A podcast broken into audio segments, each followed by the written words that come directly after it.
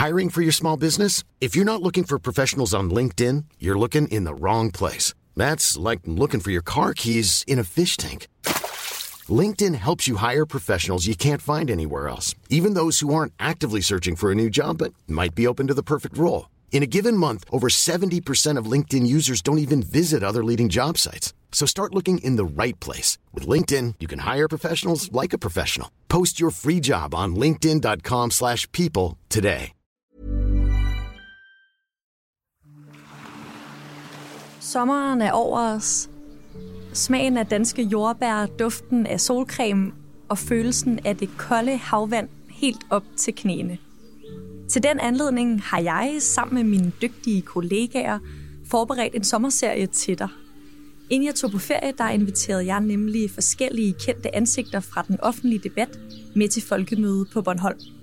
Her sad jeg på en scene lige ned til havnen i Allinge og interviewede dem om aktuelle emner. I den podcast, du skal høre i dag, der er det min kollega Signe Løntoft, der taler med digter Haidar Ansari om uddannelsespolitik. Jeg hedder Karoline Tranberg. God sommer og rigtig god fornøjelse med podcasten.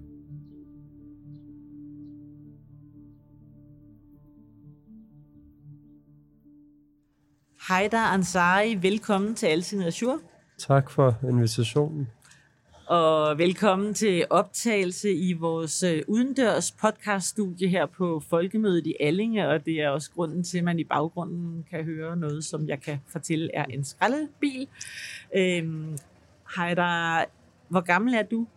21. 21 år, og det spørger jeg om, fordi vi skal blandt andet tale om, øh, om din digtsamling, som udkom sidste år, digtsamlingen Institutionaliseret, som bygger på øh, dit eget liv, og dermed de første 20 år af dit liv. Digtsamlingen handler om din opvækst de første 20 år, altså fra børnehave til skole og diverse anbringelser i teenagealderen, og frem til, at du får en dom for kriminalitet og kommer i fængsel.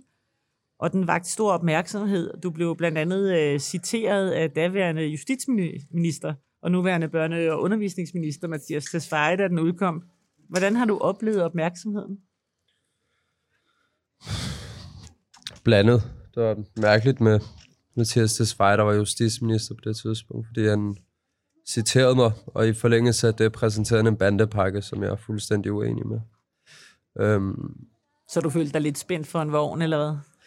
Nej, jeg tror, det er risikoen, man som kunstner og debattør, at øh, tror, man skal være indforstået med de ord, øh, politiseres, ikke? Og, der, og det er jo det, der sker, men, øh, men det er jo også øh, et kado, at den justitsminister så citerer en, ikke?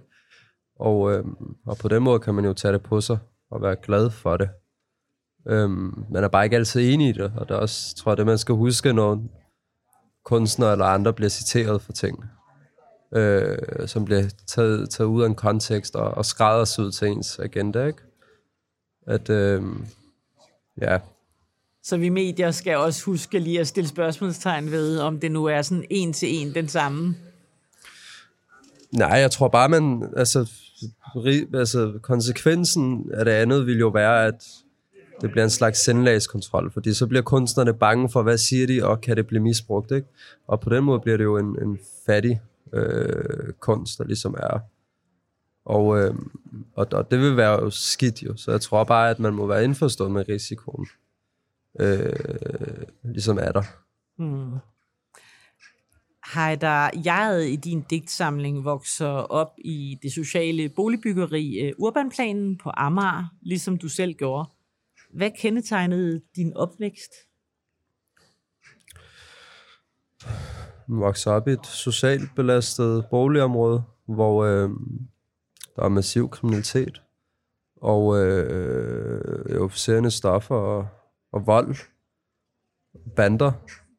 Øh, vi alle sammen kommer mere eller mindre fra ressourcefattige familier med krigstraumer, og øh, på mange måder en diametral modsætning i forhold til, hvad folk vokser op øh, under i eksempelvis Frederiksberg. Øhm, Mm. Der var meget hvidt brød i madpakken, der var meget toast, der var Nutella, der var ikke så meget rugbrød med rugbrød. Og, øh, Og så var der jo ikke, altså forældre kunne jo ikke hjælpe os med lektierne på den måde. Altså, det er jo ikke fordi, vi på, på den måde ligesom blev stimuleret af vores forældre i løbet af barndommen. Og øh, ja, og, og, også sådan følelsesmæssigt var det måske heller ikke lige så nærværende. Lige så gode til at øh, måske spørge til ens trivsel, eller spørge til en, når man har fået lektier for, og, og alle sådan ting, forældre nu engang gør. Tror jeg bare, at vores forældre øh, kom for noget andet, og havde en anden tilgang til det. Hvis vi tager tilbage til, øh, til Amager, da, da du var måske gik i anden, tredje klasse, hvad er det så for en Heider Ansari, vi møder der? I anden klasse? Uff, det ved jeg ikke. Øh, Var man otte år gammel? ja. Øh, jo, men... Øh, eller meget ballade jo. Jeg var ballademager, og havde ligesom fundet en identitet i det. Og, øh, og rebelsk, tror jeg. Og øh, jeg blev smidt ud et sted i femte, og startede så der på den klassenske legatskole, hvor jeg oplevede en helt ny verden. Mm. Og øh, lige pludselig blev konfronteret med, at den opvækst, jeg ligesom havde, måske afvidet lidt fra normalen. Men når man ligesom er gået i sådan en skole, hvor alle ligner en, og kommer fra det samme, så man jo ikke rigtig anderledes som sådan, vel? Så man bare, det er bare normalt. Men når man bliver hævet ud af den øh, elevsammensætning og sat ind i en ny, øh, bliver, tror jeg lige pludselig, man bliver konfronteret med, at vi er vidt forskellige, ikke? Mm. Det vil jeg gerne spørge lidt mere til det der øh, kulturschok, du oplever, øh, da, du, øh, da du skifter skole. Men først vil jeg bare høre, er der noget positivt, du kan huske fra din opvækst i urbanplanen, som sådan var særligt for det? Ja, ja. Altså, jeg skal heller ikke øh, lyde øh, alt for melankolsk. Der var der også mange gode ting, og, og, og det er jo ikke, altså, min mor har, ikke, har jo ikke omsorgsvægtet mig på dem, og min mor er jo utrolig kærlig, og har altid elsket mig, men det, det har bare været en anden form. Og, øh, og der har været en anden måde at, at udtrykke sin kærlighed på, ikke? Men, øh, men der er også nogle fællesskaber i de her områder, noget sammenhold, og der er også, altså, der er også nogle smukke elementer i det.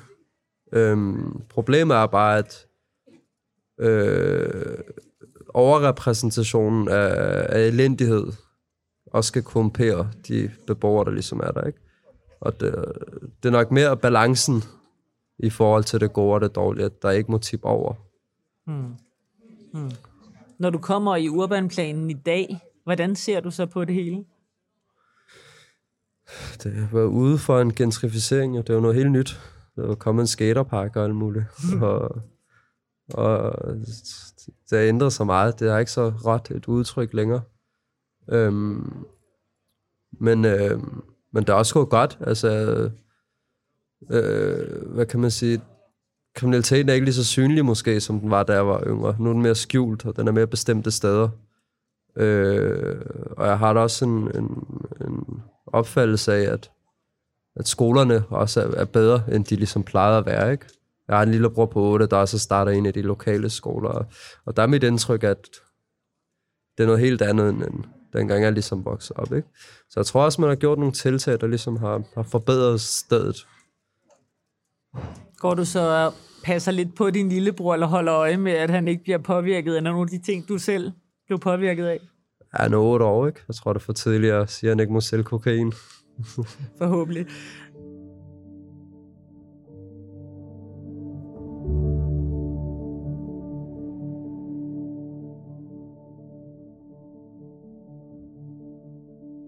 Hej, der, øh, på et tidspunkt bliver du, som du fortalte, smidt ud af skolen øh, på Amager, og af urensagelige årsager, så bliver du så flyttet til en skole i et helt andet sted i byen, øh, den klassenske legatskole i Indre By, og det gav dig et decideret kulturschok, har du skrevet om i digtet Kulturschok. Det håber jeg, du vil læse op for os. Ja, selvfølgelig. Det er også lige vigtigt at nævne, at min dæksamling er ikke selvbiografisk. Ej, jeg sagde også jeg, jeget, digter jeget, men ja. Jeg går på den lokale folkeskole. Vores forældre er kontanthjælpsmodtagere eller ufaglærte. Efter tilpas mange konflikter forsøger man noget alternativt. Jeg tilbydes en skole i Indre By. Her er børn af læger og advokater, som allerhøjst stryger en smøg i smug. Her er jeg i selskab med anstændige elever med sunde madpakker. Deres forældre har overskud og anerkendelsesværdige årsager til fravær. Pigerne møder i skole i ført shorts, og de har ikke engang tørklæde på. De får lommepenge på en bankkonto og ikke i mønter. Deres tøj er nyt og har ikke tilhørt deres søskende. De har deres egen værelse og sover ikke på sofaen. De drømmer om et jakkesæt og ikke en elefanthue.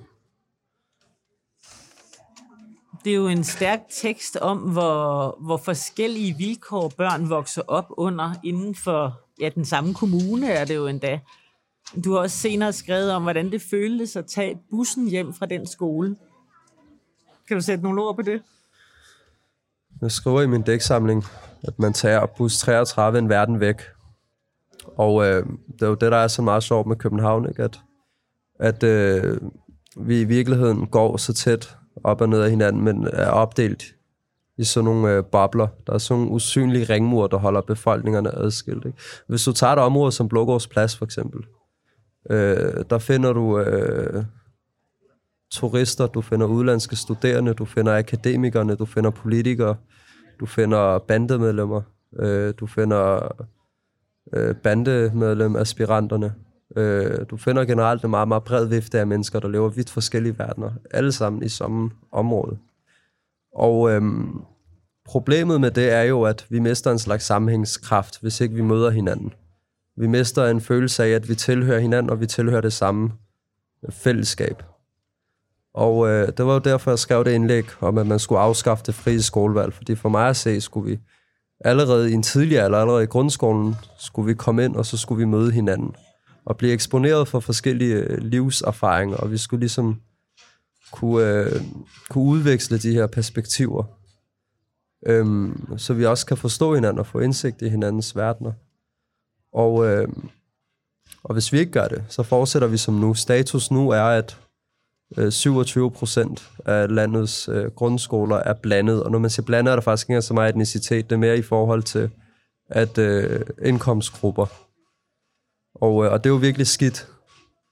Og, øh, og med den udvikling, så fortsætter vi mod et mere og mere polariseret samfund. Og øh, hvor vi ikke længere er nysgerrige på hinanden, og hvor vi ikke længere øh, føler os forbundet med hinanden. Og forbundet til det samfund, vi nogle gange bor i. Hvad, hvad havde det af betydning for, for dig, da du skiftede skole?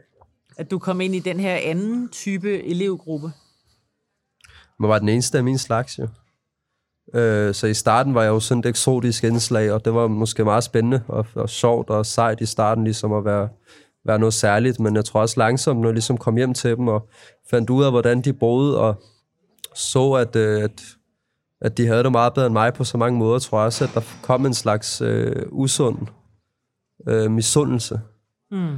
Og, øh, og med den, der, der, der spirede, kan man sige, så distancerede mig jo mere og mere. Øh, og tog mere og mere afstand til dem, og søgte tilbage til, til nogle ligesindede mennesker. Mm. Ja, der har også været uh, diskuteret og skrevet meget i den tid, jeg ligesom har, har dækket politik omkring det her med at blande elevsammensætninger på skoler, og så er der alt muligt, der, der gør det svært, det der med, at, at det virkelig en, vi har også har en værdi om, at det skal være øh, elever fra lokalsamfundet, der går i skole sammen, og eftersom vi bor så blandet, og så er, det, så er det svært at få til at ske i virkeligheden. Mange forsøg har også vist, at de steder, hvor man har blandet børn, øh, der ender de alligevel med at dele sig i grupper, fordi de opsøger dem, de føler sig hjemme iblandt. Kan du genkende den mekanisme, at man ligesom søger tilbage mod det, man kender? Jo, der er jo en risiko for, at der er en, en gruppe, der vil gøre det. Men så er det jo fordi, at, at, øh, at det miljø, de så i ikke har faciliteret noget, der gør, at folk øh, er sammen med hinanden. Altså, jeg tror, at når børn er 5-6 år måske, og leger hinanden, så, så tror jeg ikke, at de registrerer øh, hverken etnicitet eller eller indkomst, for den sags skyld, og det, der følger med en indkomst. Jeg tror, børn leger med børn. Og øh, hvis det starter allerede i en 5-6 års alder, øh, så vil den jo øh, distancen blive mere og mere formindsket. Ikke? Mm. Og, øh, og, og det er jo det, hvad kan man sige, øh, målet er. Det er jo for sent, at når du tager et, et stort barn, og så smider det ind. Øh, fordi øh, der har de jo lige levet et par år med nogle andre og forstået, at, at, øh, at de børn, jeg var sammen med før, øh, er nogle andre end dem, jeg er sammen med nu. Men øh, hvis det starter tidligt, tror jeg ikke, man registrerer det som barn. Det tror jeg, det er noget, man registrerer senere hen. Mm. Men øh, der har man i midlertid dannet nogle relationer, der gør, at øh, man måske ikke føler sig lige så øh, langt væk fra hinanden, som man vil gøre, hvis man pludselig bliver konfronteret med det. Var det for sent for dig? Fordi øh, man kan sige, du blev jo flyttet til en anden skole med en anden elevsammensætning, og alligevel så røg du ud i kriminalitet. Ja, det var det. Det tror jeg. Øhm, det tror jeg. Og øhm, jeg tror, at øh, problemet også var, at jeg var den eneste. Ikke? Der var to pakistanere i parallelklassen, men de kom fra øvre middelklasse hjem. Jeg var den eneste fra bunden, ikke? Jeg var den eneste fra ghettoen. Øh, og det tror jeg var altså en overgang op og en overgang under mig også. Øh, hvis ikke hele skolen. Så, så, så, så jeg tror også, det handler om, at jeg var afvidet så markant og så tydeligt. Øh, det var også det med, altså, den første skole, jeg gik på, var det fuldstændig anderledes, hvor det var omvendt, hvor vi alle var ressourcefattige. Altså, hvis man bare tog de to skoler og fusionerede dem, så tror jeg, man har fået en smuk skole. Hvordan mærkede du det her med, at du er den eneste? Jamen, blandt andet, der var hjemme hos dem. Men også bare i starten, det der med de sociale koder, man ligesom ikke kunne, og de vidste, altså de havde en helt anden referenceramme. Og, Hvad for øh, nogle koder er det, for eksempel? En jargon. Jargon var anderledes, og, og øh, adfærden var anderledes. Der var nogle andre normer. Og øh, når jeg trækker min madpakke op, så kunne der godt se, at den var meget anderledes end deres. Øh, og det er jo, det er jo, og tøjet var også anderledes. Altså, jeg gik meget sådan min brødres aflagte tøj og sådan, du ved. Og øh, hvor de havde noget andet. Og øh, jeg kan da også huske sådan noget med at forvalte sin økonomi. Altså når jeg fik lommepenge, så gik jeg bare ind og spenderede dem i sådan pizzeria, men de var gode til sådan at spare op, og, og de har sådan lært det der med at, at forvalte den økonomi, ikke? Og det havde jeg ikke lært. Og det er jo alle sådan nogle små ting, som man lige pludselig gør, at man finder ud af, at jeg er meget anderledes, end de er, ikke? Hmm. De havde fået nogle andre værdier med. Ja, eller ressourcer. Ja, ja, eller ressourcer.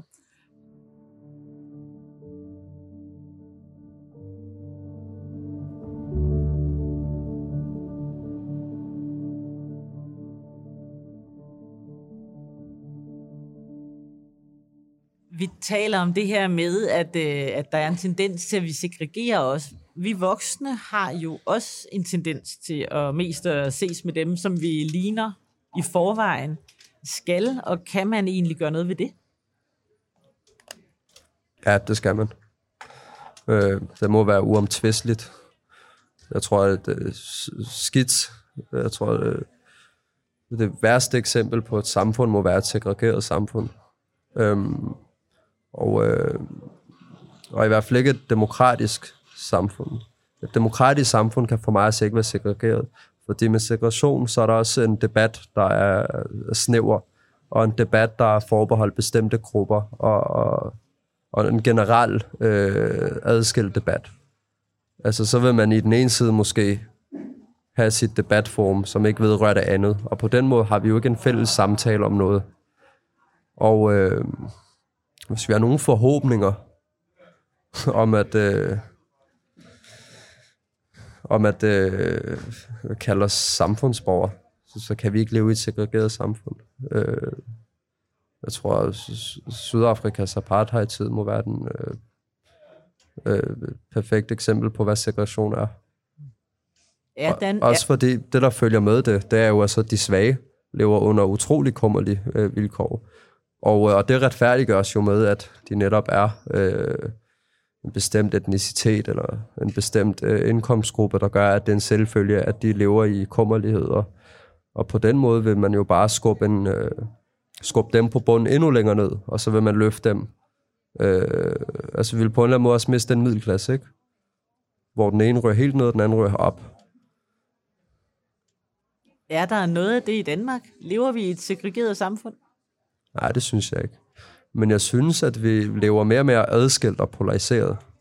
Men øh, at bruge ordet segregation er meget voldsomt. Mm. Og jeg synes heller ikke, sådan nogle ord skal man ikke bare kaste i luften, når man lige skal optimere sit valgresultat. Øh, jeg synes, at man skal være mere påpasselig med sin ordvalg. Men, men det er jo klart, at vi lever mere og mere adskilt. Og det kan man jo se på, på folkeskolen, hvis kun 26 procent er blandet. Ikke? Og, øh, og jeg tror rent politisk er der jo også blevet skabt en del uh, splitting. Og øh, jeg tror, at øh, fordi den sociale ulighed også stiger, øh, så sidder folk også mere og mere øh, fast i de her ghettoer blandt andet. Så jeg tror, det er den blanding af alle de her ting, der ligesom gør os mere og mere adskilt os. Men jeg tror, at den politiske retorik er, er en af hovedårsagerne. Øh, jeg sad også i går og debatterede med Morten Messerschmidt, der, der kaldte mig en udlandsk voldsforbryder.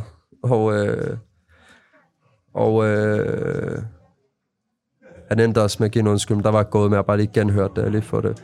Men øh, sådan nogle ting gør jo også, at folk øh, ekskluderer, føler sig ekskluderet fra samfundet, og derefter sådan iværksætter deres egen eksklusion. Ikke? Fordi, øh, hvordan, vil, hvordan vil folk fra ghettoerne, når de sidder og kigger på mig, der har formået at sadle om og lave nogle fede ting, og du ved, altså, ændre mit liv, ikke? Når de ser mig, der har taget alle de her skridt, stadig skal øh, få, få påduttet et prædikat, der hedder udlandsk voldsforbryder, hvor er deres incitament til at tilhøre øh, det etablerede samfund, ikke? Så jeg tror, jeg tror, det er et meget godt eksempel på, på hvad der sker, når, øh, når en øh, politiker aktivt går ind og, og bruger øh, bestemte ord for, for, for at træde på nogle andre og skubbe dem endnu længere væk og ned. Hmm. Ja, apropos det med etnicitet, som øh, Morten Messerschmidt så bragt på bane i jeres debat i går. Vi har ikke talt så meget om det, men du har jo dansk-irakisk øh, baggrund. Hvilken betydning har det i forhold til den opvækst, du beskriver? Det er et svært spørgsmål. Øhm, man kan sige, i forhold til barndom var det jo øh, mange komplikationer, fordi du ved, forældre har jo ikke rigtig sådan rodfæstet sig sådan rigtigt i Danmark. Og, øh, og konsekvensen af det gjorde jo, at jeg ligesom heller ikke øh, i min barndom følte, at jeg tilhørte Danmark blandt andet. Ikke? Men senere hen er jeg også begyndt at se det som et, et aktiv. Og, øh, og jeg er virkelig glad for det. Fordi øh, det er ligesom mit. Og, øh, og jeg har noget andet, og det synes jeg er fedt. Og øh, jeg tror ikke, at man, man skal se det, at man er, kommer fra noget andet, som, som noget værende skidt. Altså,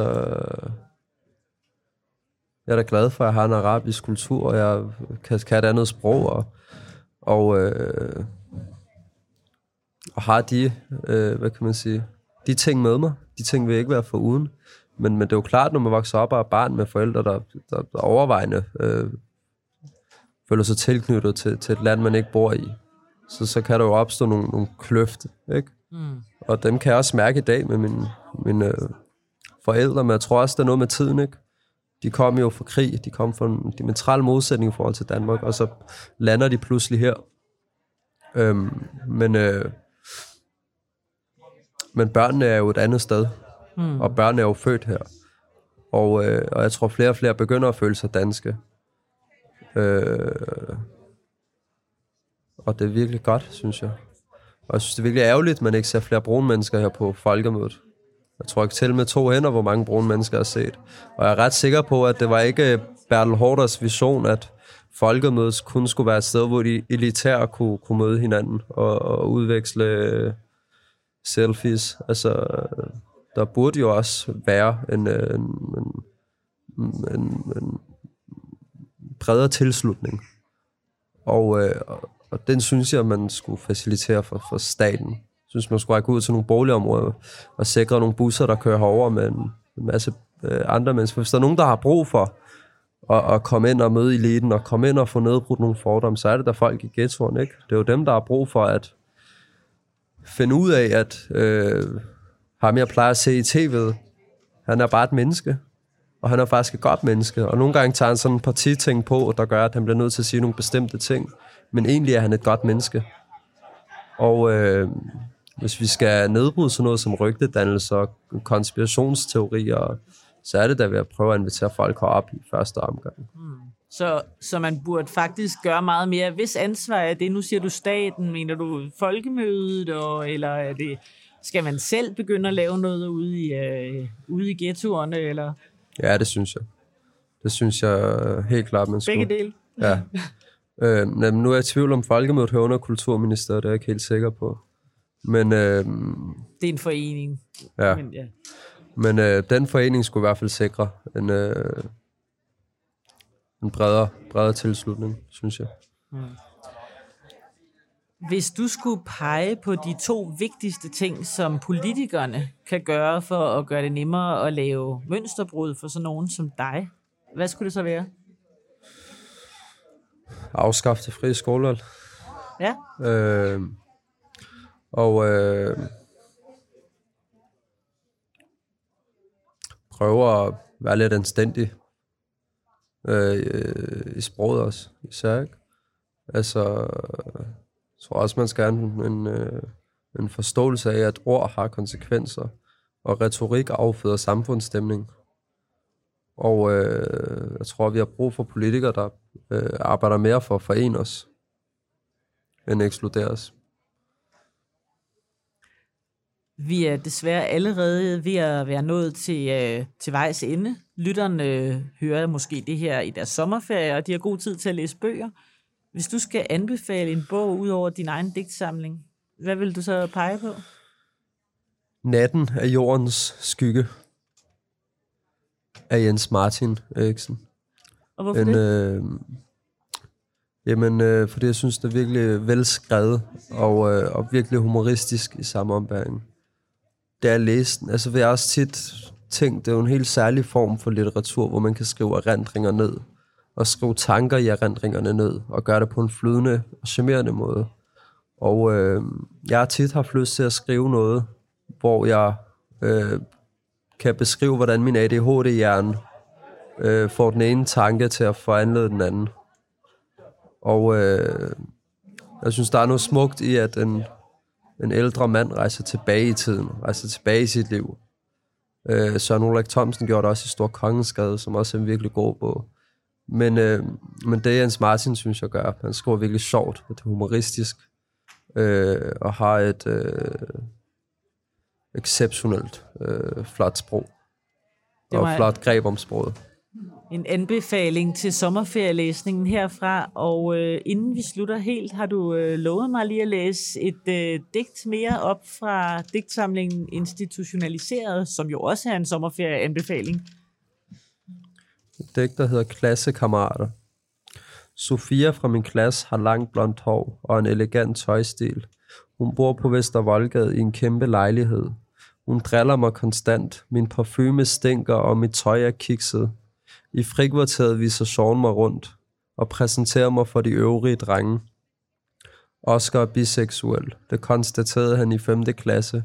Ham undgår jeg lige forløbig. Fodboldkamp på Sean. Han bor ved Jammers plads. Mads og Karl sidder allerede på sofaen. Jeg strækker benene og placerer mine stinkende fødder på puffen. Seans familie er roligans. De brøler i en sejrsros, da fløjten lyder. Jeg undlader at stjæle noget den aften og vinker farvel og tager 33'eren hjem. Yes, det var et digt, endnu et digt om det her med de blandede skoler, og hvordan det kan føles at rykke fra en folkeskole til en anden inden for samme kommune. Hej der, Ansari. Tak fordi du var med, Yashur. Tak for invitationen.